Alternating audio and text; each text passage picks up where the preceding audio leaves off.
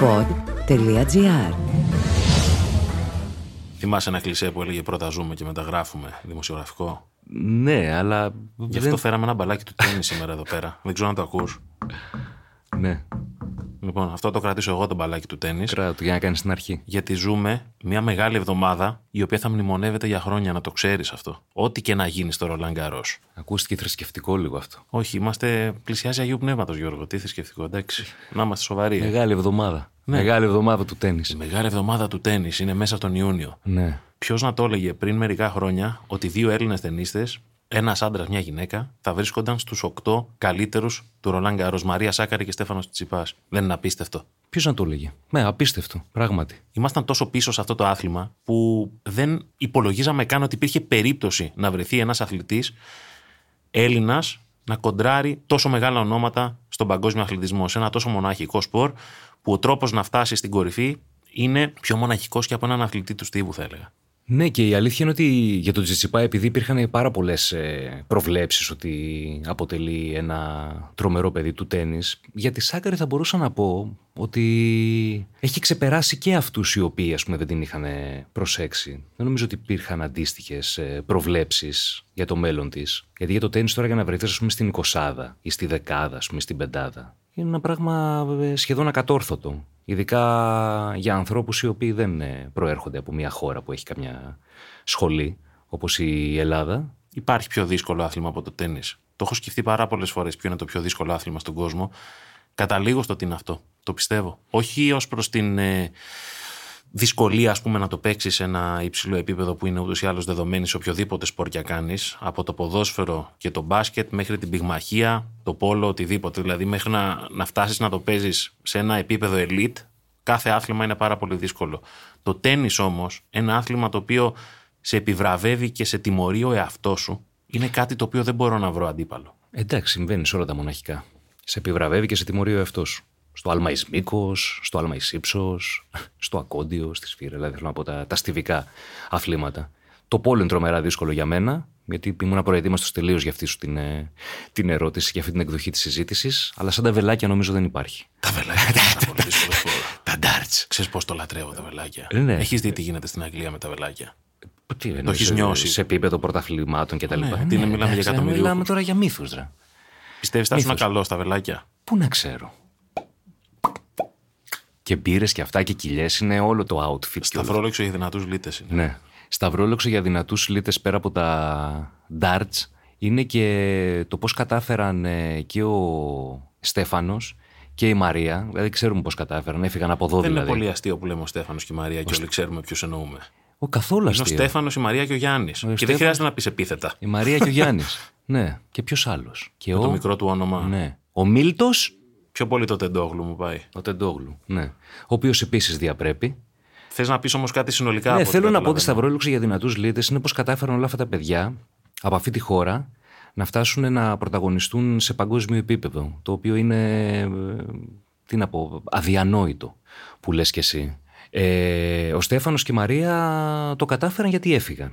Δηλαδή εδώ βάλαν κάποιες βάσεις, αλλά μόλις ε, συνειδητοποίησαν ότι αυτό θα το κάνουν ε, επάγγελμα και ότι θέλουν να τα ακολουθήσουν, κατάλαβαν ότι πρέπει να φύγουν. Ο Μίλτος το παλεύει εδώ. Ο Γιάννης Αντετοκούμπο είναι από μόνος του ένα παραμύθι. Και από του ζωγράφου και τα κλειστά κτλ. κτλ. Κάποιοι τον είδανε, τον πήρανε. Αλλά βγαίνουν συνεχώς άνθρωποι οι οποίοι, ας πούμε, δοξάζουν τη, τη χώρα τους και το όνομά τους πριν απ' όλα και την ομάδα τους τέλος πάντων και τους φιλάφλου. Δηλαδή, πολίστες. Και τους χορηγούς, δεν πρέπει να το Και τους πηγαίνουμε πίσω χορηγούς. αυτό. Γιατί ε, αυτές οι επιτυχίες οφείλονται πολύ στο ότι κάποιοι άνθρωποι με οικονομική επιφάνεια θέλησαν και μέσω αυτών των ιστοριών να διαφημιστούν κιόλας, αλλά και να βοηθήσουν έναν αθλητή στο ξεκίνημά του, ο οποίος, εάν βασιζόταν, ας πούμε, σε άλλα ε, πράγματα που βασίζεται ένας αθλητής που είναι σε μια νεανική ηλικία και θέλει να κάνει την ε, καριέρα που επιθυμεί, πρακτικά δεν μπορεί να την κάνει βασιζόμενος, ας πούμε, σε αυτά που ε, μπορεί να του δώσει το κράτος. Αυτό είναι ένα μεγάλο αμάρτημα για την ε, χώρα και θα το πάω και ακόμα πιο πίσω. Δηλαδή, όχι μόνο στο γεγονός ότι δεν στηρίζει τον ερασιτεχνικό αθλητισμό καθόλου σχεδόν, θα το πάω και ακόμα πιο πίσω. Δηλαδή, στο τι υπάρχει έξω σε αυτή την Αθήνα, για να μην μιλήσω για τις άλλες πόλεις, αλλά σε μια πόλη η οποία είναι υδροκέφαλη, δηλαδή με 5,5 εκατομμύρια ανθρώπους, τι υπάρχει, ας πούμε, για να βγει να παίξει ένα παιδί; Τίποτα.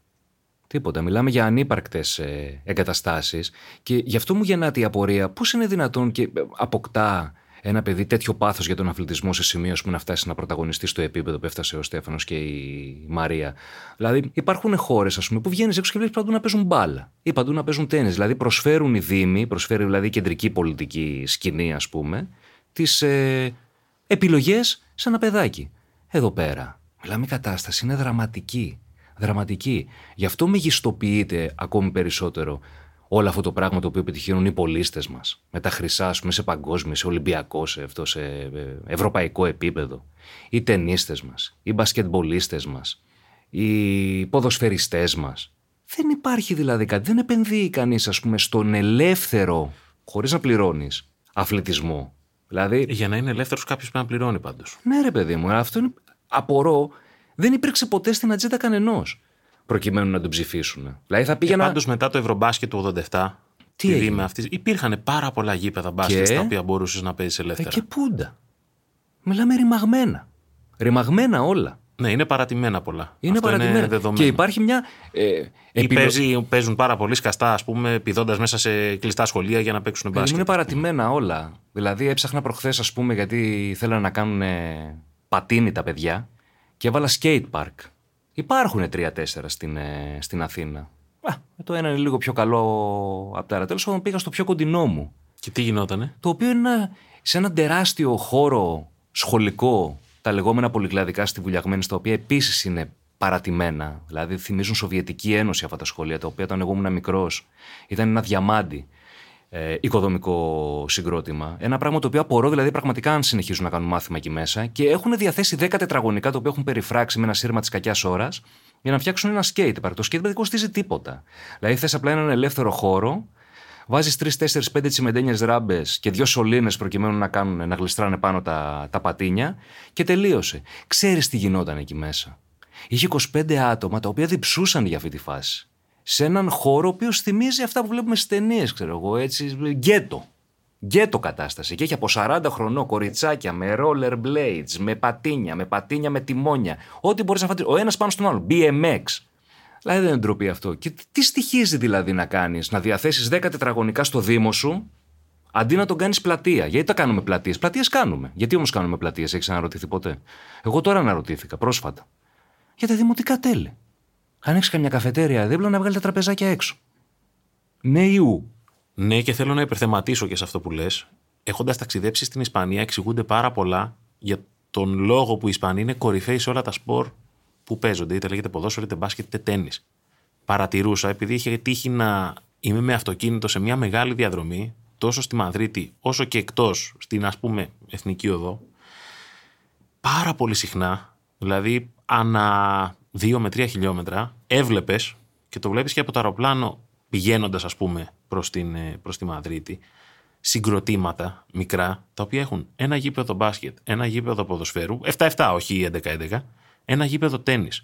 Και αυτό νομίζω ότι εξηγεί πάρα πολλά για το ότι οι Ισπανοί είναι ουσιαστικά στην Ευρώπη οι κορυφαίοι αθλητές τα τελευταία χρόνια, έτσι. Ελεύθερο, δωρεάν. Ελεύθερο, ναι. Ναι. Ολλανδία το ίδιο. Αγγλία παντού. Η Αγγλία είναι και διαφορετικό το κλίμα σε σχέση με το ποδόσφαιρο που υπάρχει μια, μια κουλτούρα, ας πούμε. Ναι, okay. Ότι τον καζόν ξέρεις βγαίνει εύκολα, οπότε σε οποιοδήποτε πάρκο μπορείς να παίξεις ποδόσφαιρο. Εδώ πέρα δεν ευνοεί ας πούμε, το κλίμα μας για να έχουμε ένα γήπεδο ποδοσφαίρου σε κάθε ε, τετραγωνικό μέτρο, ας πούμε. OK, okay, άμα δεν ευνοεί, εντάξει, βάλτε ρε παιδί μου έναν ε, τάπητα, τον οποίο θα αλλάζετε συχνά. Τέλος πάντων, δώστε ελεύθερους χώρους στα παιδιά να παίξουν. Δεν στοιχίζει κάτι. Απλά δεν θα κερδίσεις τίποτα. OK, okay, το ξέρω. Άρα σίγουρα για τον Δεντόγλου σε σχέση ας πούμε με Γιάννη, με Μαρία, με Στέφανο, οι οποίοι έφυγαν και διέπρεψαν, αυτός που κάθισε εδώ πέρα και πηγαίνει με πολύ μεγάλες αξιώσεις για ένα μετάλλιο στους Ολυμπιακούς Αγώνες που έρχονται, σίγουρα το αξίζουν και πάρα πολλά μπράβο για την προσωπική του υπέρβαση. Έτσι. Ναι, έτσι, για να κάνουμε και χαβαλένα, να του δώσουμε και λίγο μπράβο παραπάνω. Ναι ε, χωρίς να μας παρεξηγήσουν τα άλλα τα παιδιά. Δεν θα μας κατε... παρεξηγήσουν. Γιατί και η Κατερίνα Στεφανίδη έφυγε για να συνδυάσει και τις σπουδές της. Άλλο αυτό εδώ πέρα. Δεν υπάρχει περίπτωση να συνδυάσει πούμε, ακαδημαϊκή καριέρα με πρωταθλητισμό τέτοιου επίπεδου. Ε, και όχι μόνο στο Μίλτο. Στα παιδιά και στα κορίτσια και στα γόρια με τα πανιά. Ε, βέβαια. Που πηγαίνουν και προπονούνται, ας πούμε, εκεί που προπονούνται. Στους πολίτε δεν το συζητάμε. Που δηλαδή μόνο μια προπόνηση να πάει να δεις ανοιχτό το χειμώνα στο λαιμό ή στο φάληρο. Θα πεις δεν μπορεί να είναι δυνατό να βλέπεις αυτά τα πιτσιρίκια μέσα. Από αυτά τα πιτσιρίκια βγαίνουν μετά οι μελλοντικοί πρωταθλητές και σε ευρωπαϊκό και σε παγκόσμιο επίπεδο. Τι να πω. Ε, ο, ο πρώτος που θα βγει και θα έχει μέσα στο προεκλογικό του πρόγραμμα αυτό το πράγμα, ελεύθερους χώρους οι οποίοι θα συντηρούνται για να παίζουν τα παιδιά, τον ψηφίσω με χέρια και με πόδια. Δεν το έχω ακούσει ποτέ. Δηλαδή, άλλο πράγμα τρελό. Λέμε από την παιδεία και την υγεία φαίνεται μια χώρα. Εντάξει, και τους ελεύθερους χώρους που δίνεις στα παιδάκια, ρε παιδιά, φαίνεται και μια χώρα. Δηλαδή, στο τι διαθέτεις χωρίς να περιμένεις αντάλλαγμα χρηματικό, προκειμένου να βγουν και να βγάλουν τα σπασμένα από το διάβασμα, από το ένα, από το άλλο. Και είναι και ένα φιλοσοφικό θέμα. Δηλαδή, από την άποψη ότι με δεδομένο ότι πάρα πολλά παιδιά, ας πούμε, είναι συνεχώς μπροστά σε μια οθόνη, είτε αυτή λέγεται κινητού, είτε λέγεται tablet, είτε λέγεται laptop, είναι και μια διέξοδος, ας πούμε, η οποία είναι προς τη θετική κατεύθυνση αυτή τη στιγμή. Έτσι. Μόνο προς τη θετική κατεύθυνση. Μόνο θετικά μπορεί να υπάρχουν από αυτό το πράγμα. Σε άλλα νέα της ε, ημέρας, να μιλήσουμε για την ε, μεγάλη αίσθηση που προκάλεσε ο αγώνας του Floyd Mayweather με τον ε, Logan Paul ή αλλιώς ενός τρίλου της πυγμαχίας ο οποίος έχει αποσυρθεί με έναν ε, YouTuber από τους πιο επιτυχημένους ε, στον κόσμο. Πόσο επιτυχημένος δηλαδή; Τρομερά επιτυχημένος. Με ένα πολύ μεγάλο κοινό, το οποίο κοινό έχει και αυτούς οι οποίοι τον λατρεύουν και αυτούς οι οποίοι τον μισούν. Μιλάμε για 20 εκατομμύρια κόσμο που τον ακολουθεί στα social. 20 εκατομμύρια μόνο στο YouTube, στο κανάλι του, όπου εκθέτει τη ζωή του και κάνει οτιδήποτε μπορείς να φανταστείς. Το κάνει ωραία, είναι Κάνει ωραίος. κάτι που έχει να κάνει με την πυγμαχία, ας πούμε. Όχι, όχι. Τίποτα. Απλά ε, ανάμεσα στα άλλα, σαν να πήρε ένα challenge ας πούμε από τον ε, κόσμο και αυτούς που το μισούν και αυτούς που το λατρεύουν. Κάπου τα μπερδεύω. Καμιά φορά μπορεί να είναι και οι ίδιοι δηλαδή. Αυτοί που σε μισούν σε λατρεύουν ε, ταυτόχρονα. Όποιοι και να είναι αυτοί, πάντως αυτοί είναι που σε κάνουν. Δηλαδή, είτε σε λατρεύει Ναι. κάποιος είτε σε μισεί.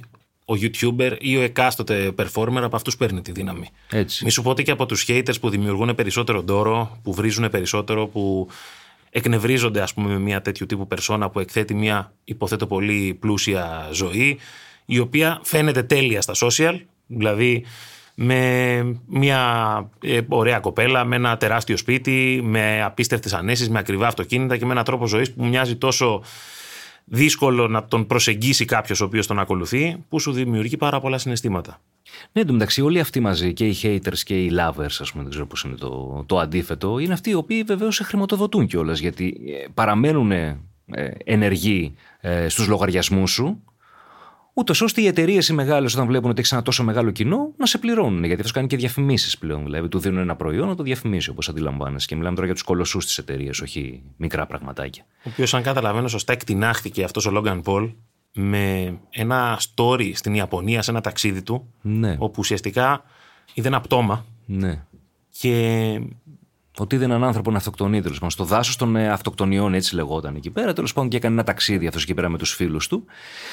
Αλλά ήταν σε μια κατάσταση τελείως χαζοχαρούμενη, όπως είναι πάντα δηλαδή αυτή, με πλακίτσες, με τέτοια, με γέλια, με πολύχρωμα κουστούμια και είδαν έναν άνθρωπο, φτιάξανε μια κατάσταση, ρε παιδί μου, φιλμάραν τους εαυτούς τους να είναι σοκαρισμένοι κτλ. κτλ, κτλ και έγινε χαμός. Αλλά πολύ επιτιδευμένα. Πολύ επιτιδευμένα, έγινε χαμός. Έγινε πρώτο θέμα δηλαδή στην Αμερικανική τηλεόραση, στα δελτία ειδήσεων και στις εκπομπές σοβαρές. Και εκεί άρχισαν να τον βρίζουν ότι τι κάνεις και είναι δυνατόν όλα ας πούμε, για την προβολή. Ναι. Και, τέτοια. εκεί έγινε όμως και τρελά διάσημος, ας πούμε έτσι. Δηλαδή, subscribers από εκεί και πέρα εκτινάχθηκαν και έφτιαξε πλέον αυτός μία ε, κατάσταση, μία φιγούρα ας πούμε, για, τον, ε- για τον εαυτό του. Ας πούμε. Έχτισε ένα προφίλ το οποίο συντηρεί μέχρι σήμερα πολύ επιτυχημένα. Ε, Και κάποιοι από αυτούς τους haters δημιούργησαν αυτή την ατζέντα. Δηλαδή ότι είσαι τόσο αντιπαθής με αυτό που έκανες, ας πούμε, εκεί πέρα, που θέλουμε να βρεθεί ένας άνθρωπος που θα σε τσακίσει το ξύλο και να το δούμε. Γιατί αυτή ήταν η κουλτούρα που δημιούργησαν στα social οι haters του Logan Paul. Αυτός με τη μία σήκωσε το γάντι και πάλεψε με έναν άλλο YouTuber, επίσης πάρα πολύ διάσημο. Α πούμε ότι έχασε. Γιατί ας πούμε δεν ήταν καθαρό; Όχι, ρε παιδί, μου, εντάξει, καθαρό ήταν, αλλά ήταν πολύ ερασιτεχνικό.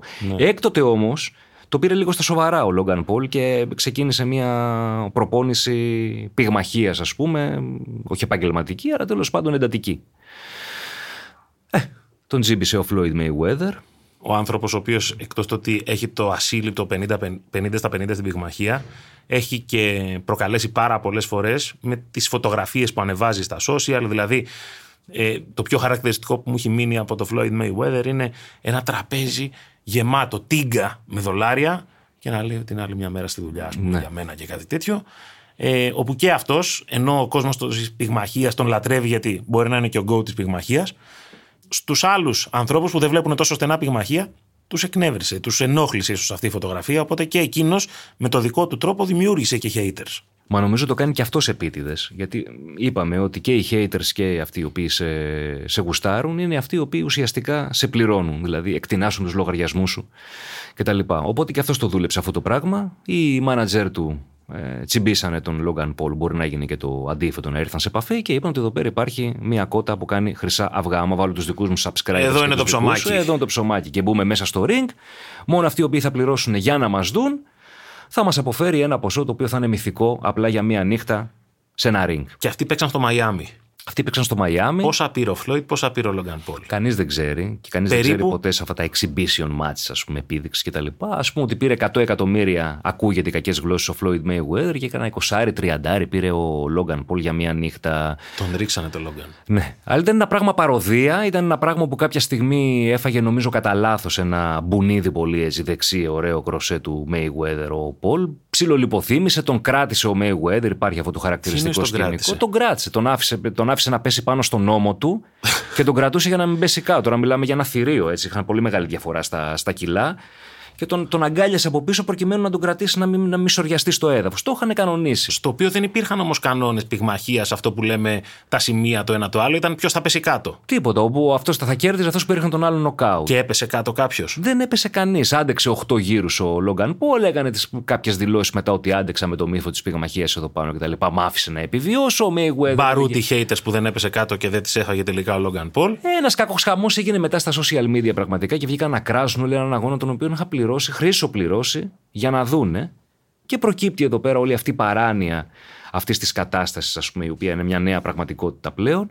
Πώ όλοι αυτοί οι άνθρωποι κάνουν, ας πούμε, μια ζωή, οι YouTubers ο ένας ο άλλος, με αυτά τα οποία δίνουν προς τα έξω από την καθημερινή του ζωή και όλα αυτά τα οποία στείνουν, από όλους αυτούς τους ανθρώπους οι οποίοι τους ακολουθούν και τους μισούν και τους αγαπούν και τους συμπαθούν ή οτιδήποτε, είναι αυτοί οι ίδιοι οι οποίοι και τους πληρώνουν και τους βρίζουν Δηλαδή δεν υπάρχει ας πούμε κατάλαβες μια ε, σταθερότητα ας πούμε στην, ε, στη σχέση αυτή την αμφίδρομη. Δηλαδή τη μία νύχτα σε πληρώνω και σε κάνω πλούσιο κατά 30 εκατομμύρια ευρώ για να σε δω και την άλλη στιγμή αμέσως αμέσως σε βρίζω επειδή δεν έπεσες κάτω ας πούμε ξυλοφορτωμένος από τον, ε, από τον Mayweather. Και είναι εκεί που καταλήγουμε στο ότι μέσω των social media υπάρχει μια διαστρεβλωμένη έννοια της κοινής γνώμης. Ναι, εντελώς ε, διαστρεβλωμένη. Εντάξει, ελπίζω τουλάχιστον αυτά να μην γίνουν ε, πρότυπο και για τους ε, υπόλοιπους οι οποίοι θα συνταξιοδοτηθούν και θα θελήσουν να μπλέξουν το άθλημά τους με κάποιον άλλον διάσημο YouTuber και να είναι από τα τελευταία έτσι αθλήματα τσίρκο, αυτά τα ρεμαφρόδιτα πράγματα που βλέπουμε τελευταία. Μοιάζει να είναι αρχή. Μοιάζει να είναι η αρχή. Ήταν το Σπόρι με τον Γιώργο Τσαντάκη και τον Μιχάλη Τσιγκρή. Μια παραγωγή του pod.gr. Αναζητήστε τα podcast που σας ενδιαφέρουν στο pod.gr, Spotify, Apple Podcast, Google Podcast και σε όποια άλλη εφαρμογή ακούτε podcast από το κινητό σας.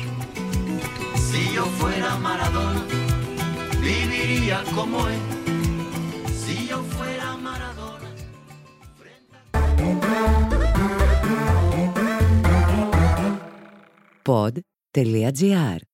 Το καλό να ακούγεται.